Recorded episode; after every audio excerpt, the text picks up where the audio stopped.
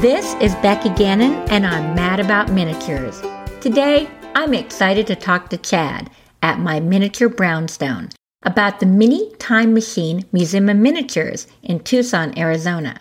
Chad is on the board of the museum, and we talk about the history and all the tiny treasures of the museum. Chad is also a talented miniaturist in his own right, and we talk about his miniatures, what inspires him, and his recent participation in the Guild Study Program in Colonial Williamsburg, run by IGMA, the International Guild of Miniature Artisans. Let's go talk to Chad. Hi, Chad. It's so nice to have you on the show. Hi, Becky. How are you doing? I'm doing great. I'm really excited about this. I can't wait to hear about the Tucson Mini Time Machine.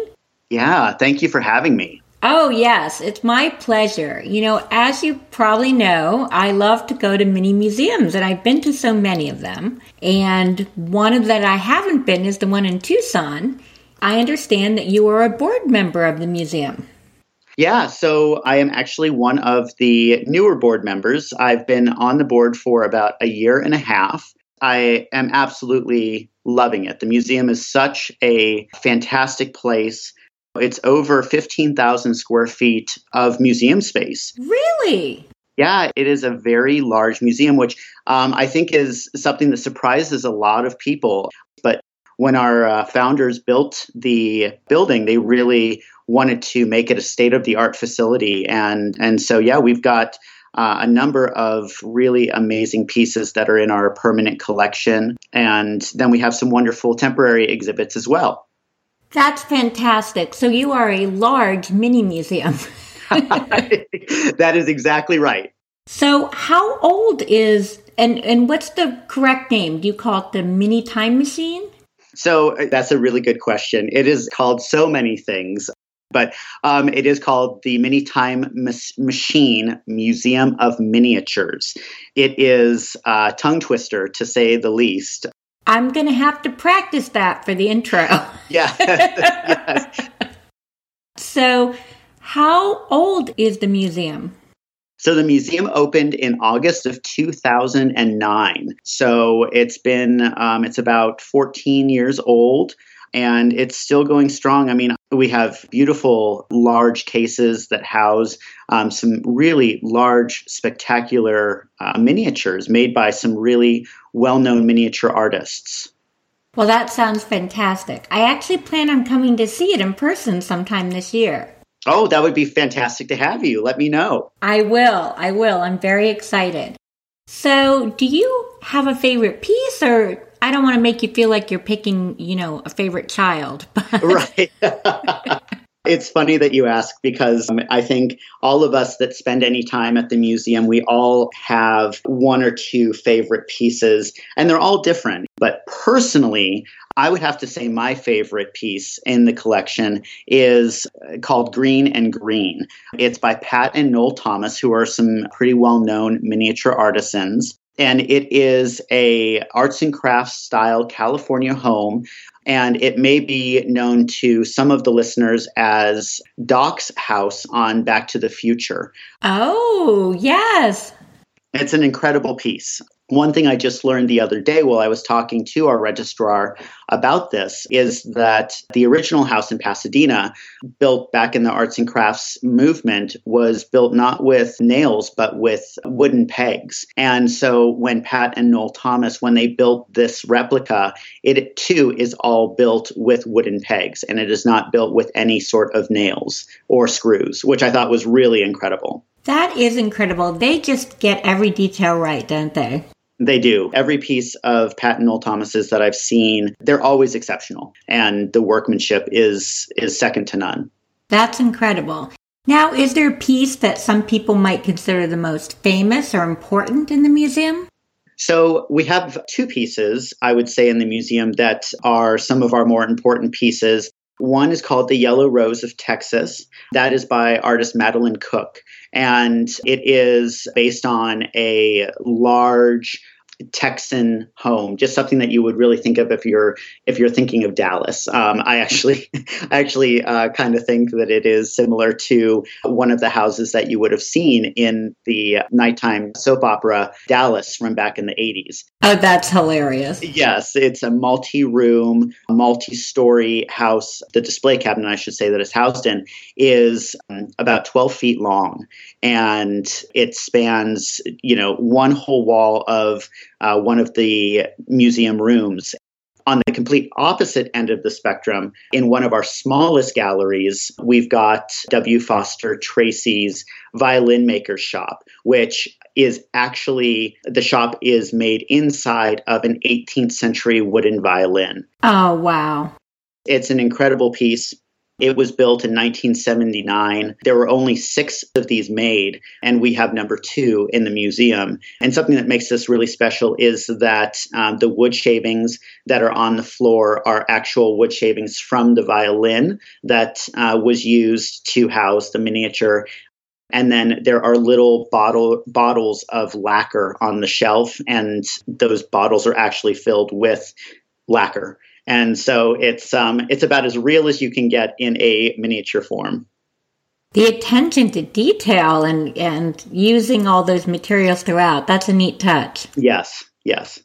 Am I right that you have something uh, commissioned by Narcissa Thorne? We do. So, and not it's not commissioned by her. It's not a Thorne room. Unfortunately, I wish that we had a Thorne room. Don't we all? right. the piece that we have actually was made by her. It is in one 144th scale, so it's quite small. Wow. But it is a very small, very, what, what's the word I'm looking for? I would say crude kind of rough and ready. yeah, very rough and ready, very rough and ready. And you would see on the bottom of it that it's actually uh, to her niece. So she made this tiny house and she gave it to her niece. And what I think sets this piece apart from the from the Thorne rooms is, you know, with the Thorne rooms, Narcissa she put a a person to work. She had the idea, but she had craftsmen from all over the world that would that would make this room box come to life. Um, and that's what we see at the Phoenix Art Museum, and then also the uh, Museum of Art in Chicago. And this piece to actually have been made by her, I think, makes it very very special. That's really kind of special that you have a piece she actually made. Yeah, it really is. And so tiny. so tiny. It is very, very tiny. So I noticed a couple things that I really think makes this museum stand out from others. And one is that you have a lot of traveling exhibits, new exhibits, temporary exhibits. I think that really adds a lot of excitement. And it looks like you have a lot of really fun exhibits coming or there right now.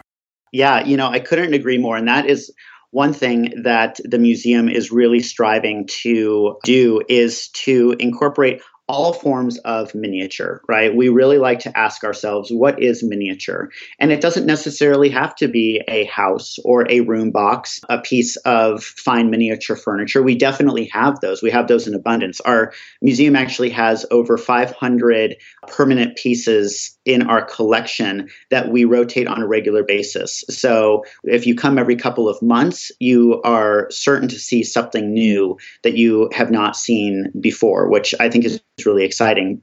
That is exciting. Yeah, and along with that, we have one of another one of my favorites, um, our pencil carvings, where an artist, his name is Salavat Fidai. He is a Russian gentleman, and he carves the most intricate sculptures on the tip of a pencil. I saw those. I couldn't believe it. I thought I was imagining it.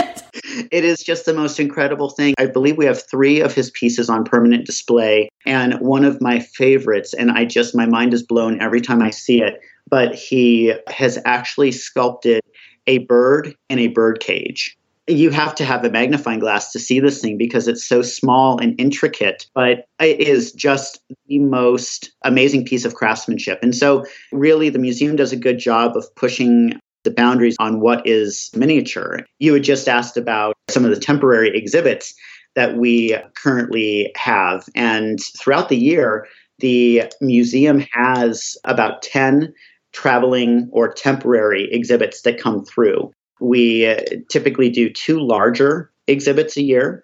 We do three community corner exhibits. So the community corner is really cool. It takes a, a local artist, a local miniature artist, and really shows their work. And then we have three to five exhibit spotlights.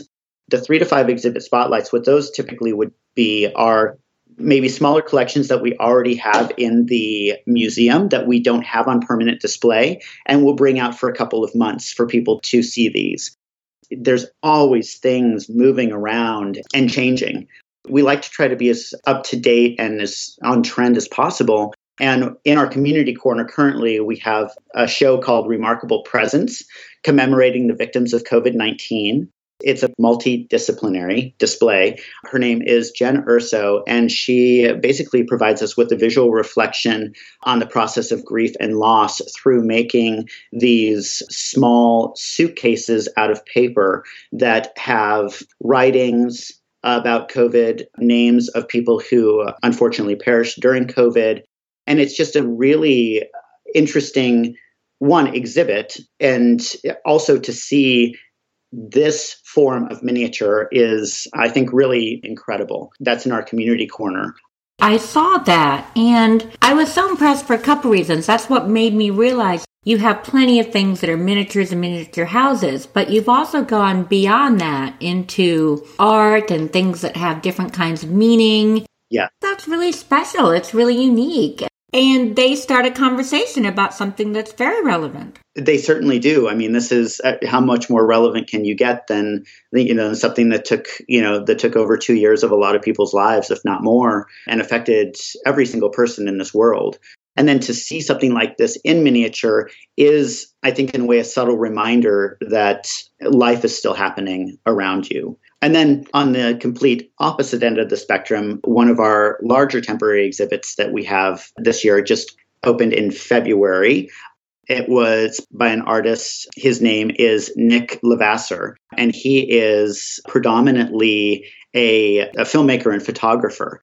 And again, more recently, he wanted to push himself a little bit. And so he started to make these miniature dioramas it's funny because they are either in a kind of post apocalyptic world or abandoned, or other dioramas are based on either horror movies or video games. And what he does mainly with these dioramas is he takes them and he will either do a video around them or he'll do a photo. And I went onto his Instagram, um, and he was he had a reel on his Instagram of how he made this one photo, which is a single family residence house that is miniature. And then he makes a little puff of smoke next to it and then takes pictures. The outcome is the most remarkable, eerie photo of this house in the mist. And it just, it's so moody and it's so beautiful.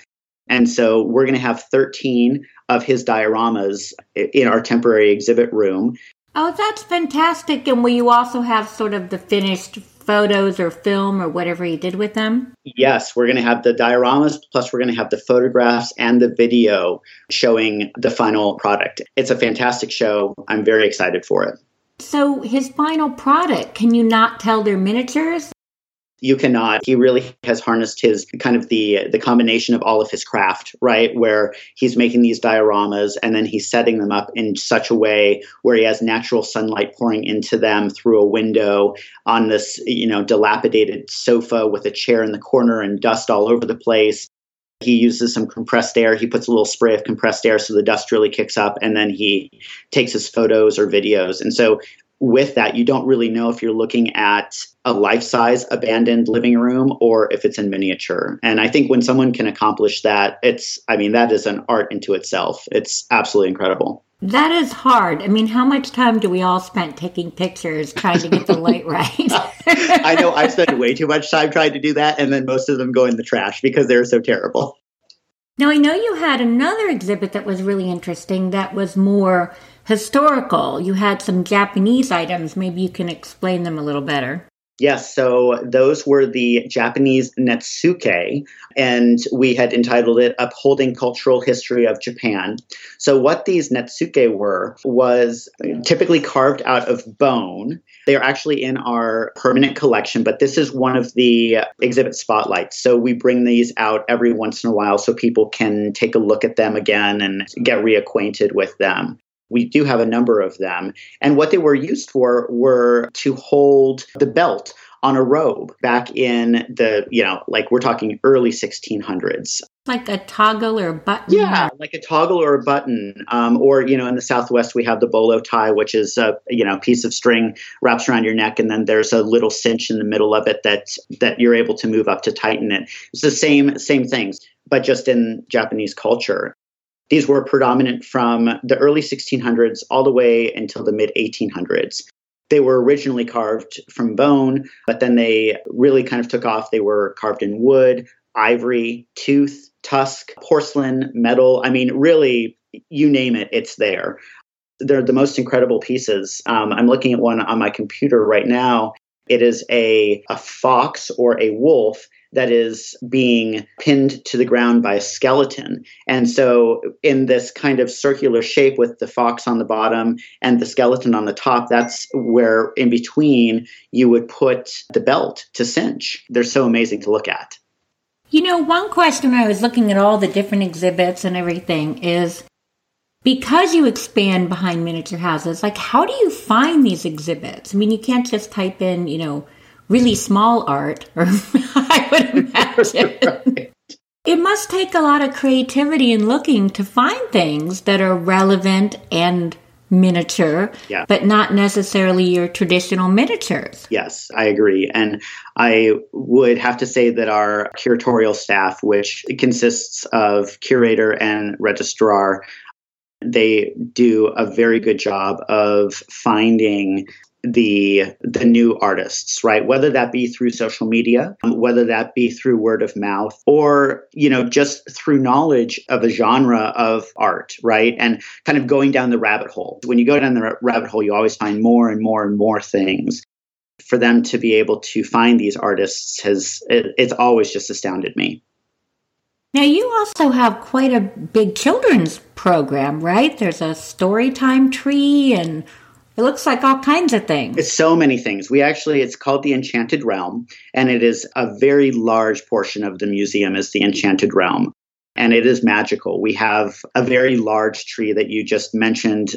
In the tree, we actually have built in uh, a mouse house. And so you're able to look at these where the tree Aww. would have little holes or knots. We've actually put in little scenes from the daily life of a mouse. I want to live in the enchanted I, realm, it's, Chad. it's the sweetest thing. Our founder, Pat Arnell, she was always taken by the fantasy of miniatures.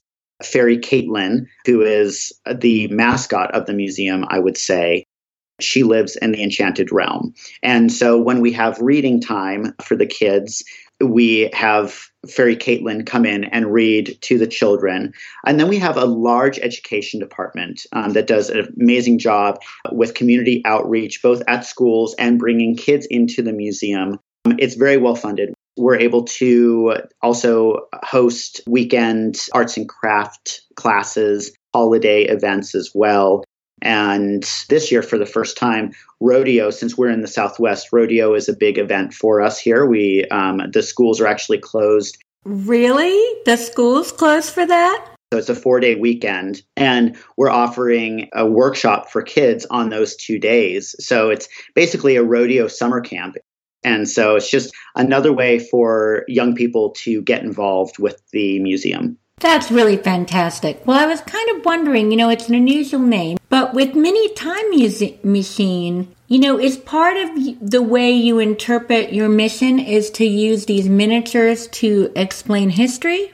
That's one part of it for sure. We do have a, a large amount of historical miniatures, antique miniatures, or modern day miniatures that uh, are able to take you back. But the founder was, her thought was that when you would step into the miniature museum, that you would be taking a step in a time machine that would take you to different points of time throughout our history. Going along that fantasy part of miniatures, you can go from our enchanted realm and see the magical tree or see the Aura Bentley's Addams Family home is there. And then you go into the next gallery where you're next to the Yellow Rose of Texas and Greene and Greene. And then you go into our history gallery, which has pieces that are from the 1800s yesterday when I was inquiring about a couple of pieces, it came to my attention that our oldest piece that we have is called the Nuremberg Kitchen, and it was meant for young girls of a upper class to be able to have a miniature kitchen to play in. That one is from 1742. And so we have some very old pieces in our collection. And was that piece in 1112 or was that larger? That was larger. It's um, I think that piece being the age that it was was really before scale, the idea of scale. And so if you were to look at it today, it's it's definitely more of one six, more of a doll scale. Which makes sense if it was for girls to play with. Yes, exactly. I've seen a few early German pieces, and it seems like they're always a little bigger than other things. Yes, that's exactly what the Nuremberg kitchen is it falls right in line with that. Coincidence? I don't know. That's just right. been that's just been what I thought. Now, you personally are a miniaturist and you've had a lot of miniature adventures lately. Didn't you just go to a class in Colonial Williamsburg? I did. I went to the International Guild of Miniature Artisans work study program that they have every year in Colonial Williamsburg, Virginia it was the first year I went, and actually the first time that I was in Colonial Williamsburg, which is an amazing place. They have over 600 houses that are from the late 16, early 1700s. It's a beautiful place. It really is. It's so beautiful. And their museum is absolutely spectacular. And so, what IGMA does, the International Guild of Miniature Artisans, what IGMA does is they get four of their artisans per year to put forth an idea of a build that they can have students come and do the only requirement is that the build needs to be something that is in the Colonial Williamsburg Museum.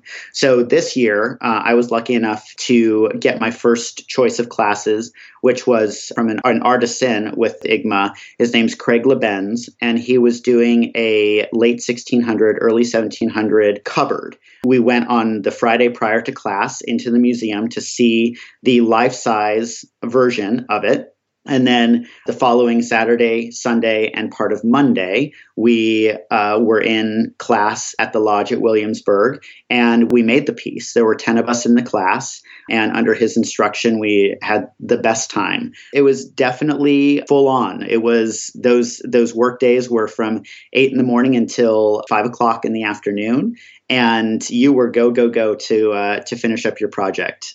You would have to be because I mean, I'll have the weekend. I'll be like, I'm going to do all this or that, and I'm lucky if I get, you know, a little painting up or wallpaper. Yes, it, that's the story of my life. I think you know I have these delusions of grandeur that I that I look at a project I want to finish, and I think, oh, I'm going to do that, and then I've you know I've placed one piece of furniture in it by the weekend, and I thought, well, that was fun. right. So it was a long weekend, and eh, but it sounds really fun. Did you have some fun dinners in Colonial Williamsburg? What else did you do?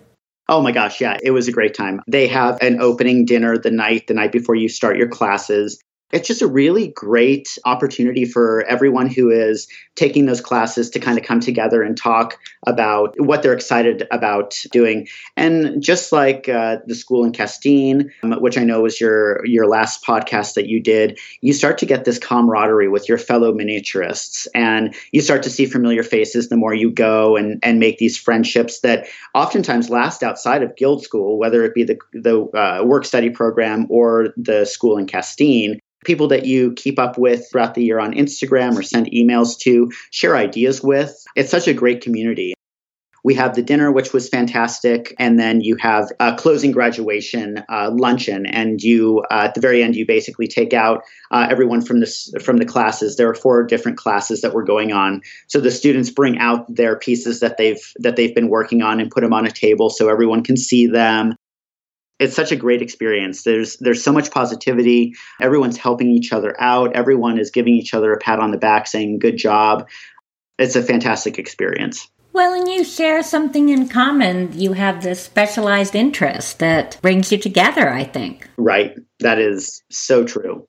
Talking to you is really good timing about this because my last podcast was on that, but we didn't really get into the Colonial Williamsburg program. Mm-hmm. So Thanks, Chad. Good timing. I think with that, you know, the Colonial Williamsburg is a fun one because it's basically Guild School light, right? You're there for two and a half days as opposed to a whole week. You're working on one piece of furniture as opposed to three, even possibly four pieces.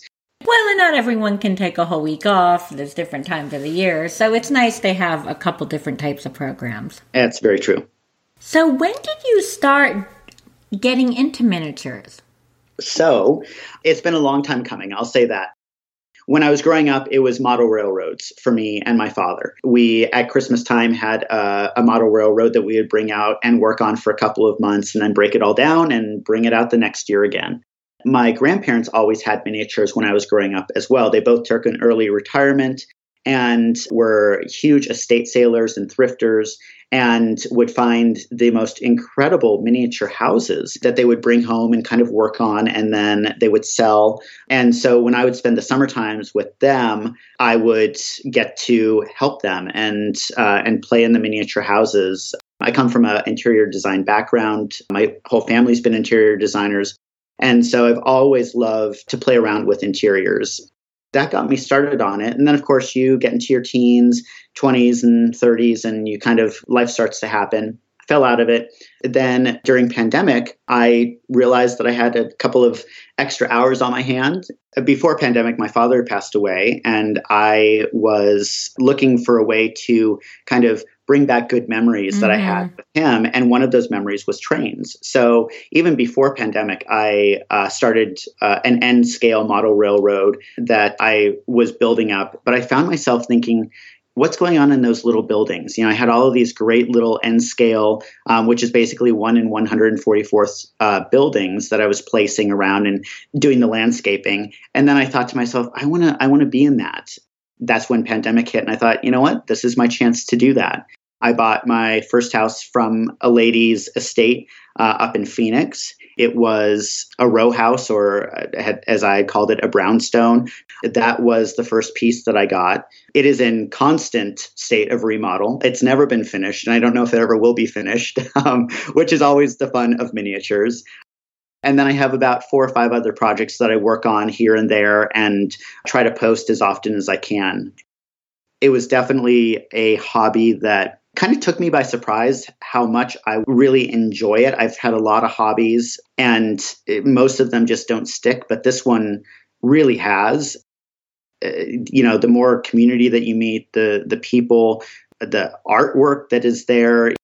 That's really interesting because I think that especially a lot of guys do sometimes get into it through the railroads.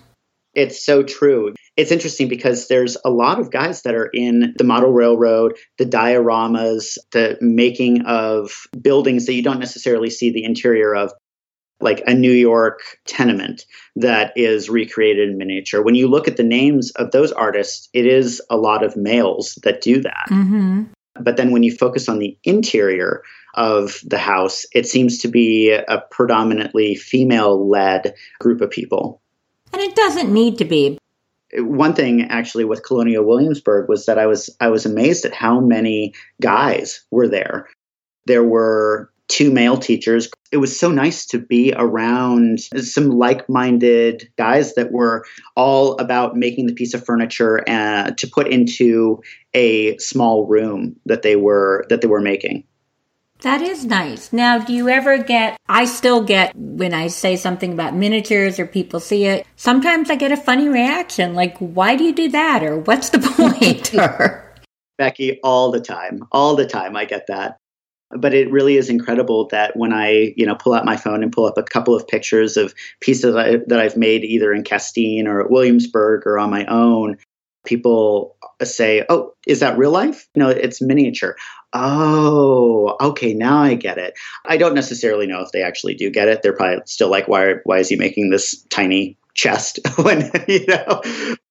Well, miniatures, when you see them, they sort of are very appealing. And a lot of my friends are like, oh, that's cool. not that they're going to do it themselves, that they can at least appreciate a little bit. Exactly. Or at least my friends aren't miniatures, if you're not sincere, I really appreciate your supporting me yes, anyway. yeah. And I mean, the, the support is everything, right?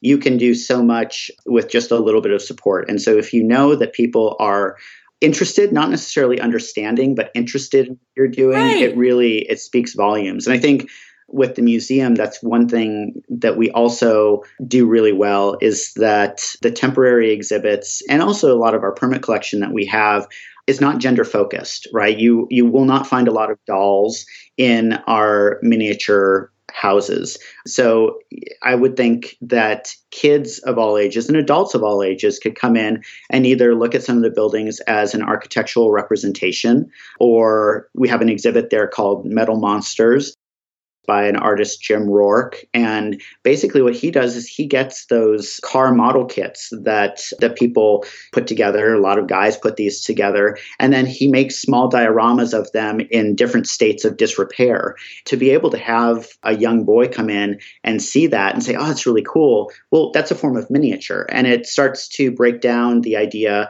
that miniatures are only for females. I think that's good. You know, looking back, my kids, particularly my oldest, played a lot with Playmobil. Mm-hmm. The castle set, the jungle set, you know, all mixed together. Yeah. he would make little plays up and everything like that. And you know, I didn't think of it as a miniature. I mean, I obviously knew it was Right. tiny, but I didn't think of it as a dollhouse because it wasn't. It was a jungle, it was a castle, you know, there were men with cannons. But that's really what it was. They're great toys because he just was so imaginative with it. Exactly. And I think that something could also be said for things like Playmobil, where you're setting up a room. So even as you go from a child to an adolescent to an adult, when you have your first apartment, I would think that you would then have kind of the wherewithal to know, like, oh, okay, here's my living room. These are the things I need in my living room because I played with this miniature house when I was growing up. And, you know, it just, it sets you up for the future, I think, a little bit better. Well, Chad, I hate to disavow you of that, but as the mother of two boys in their 20s, the interior designer in you is coming out. right? But I do have a question about that. So I've I've seen your miniatures. I've and I've seen some pictures of your and we will share all these pictures and I've seen some pictures of your real life home. Do you think your design aesthetic is the same in both? Not at all. And that's the number one thing that I love about miniatures. My house, my life size house, the one I live in, it's from 1966. It's a very mid century desert home. And all of the pieces that I have in my home are from mid century designers. But I don't have any desire to actually make a miniature of a modern or mid century house. I focus on pretty much every other design style out there when I'm working in miniature. That's what I find so interesting because when I I met you at in Philadelphia at the show 2 years ago and I saw pictures of your home before I saw pictures of your miniature and so I was expecting all these modern minis. Right. Miniatures are so good because you're able to explore the, uh, the different styles throughout the years without having to make a whole room in your life size home into a a renaissance room or an arts and craft room. Right. You can put something impractical, you can change it, you can use brighter colors. You that's one thing I like. It's fun to make it look realistic, but it doesn't have to be realistic in that you have to live in it. exactly. In my office uh, for my interior design business, sitting on my bookshelf, I have a late 1800s, early 1900s modeled German bar. And, you know, it's got lace curtains, it's got a lot of dark wood. None of that I would ever buy for myself in my real life. But to be able to create that theme is so fun. And with this piece that I made in Colonial Williamsburg, I already have a room box that's going to be a you know a colonial style living room, and that piece will go in there, and I'll build around it and I'll get to I'll get to teach myself about these different eras because it's it's not something that I think uh, that people should just know off the top of their head oh you know colonial is this this this you you do some research and that's half the fun of it It is. So, do you have one thing that you love doing miniature or one thing that you really can't stand doing in miniature? Everyone has something, I feel. I think if I would have to pick one thing in miniature, it would be furniture, right? I love building furniture, whether it be the class I just took at Colonial Williamsburg, where you're literally milling down the pieces of wood. Um, you're making the mortise and tenons and the dovetails and really getting into it that I absolutely love doing, as well as building kits, right? I love kit furniture. Any of the House of Miniatures, anything that keeps my hands busy with wood, I absolutely love. I would say wood and furniture, that's my love in miniature. That's interesting because I definitely love the fabric and the paint, Chad. Yeah. but that's also because that's where the color is being in interior design in my profession, I absolutely love textiles. I love the fabric and I love the feel of fabric. I love everything that you can do with it.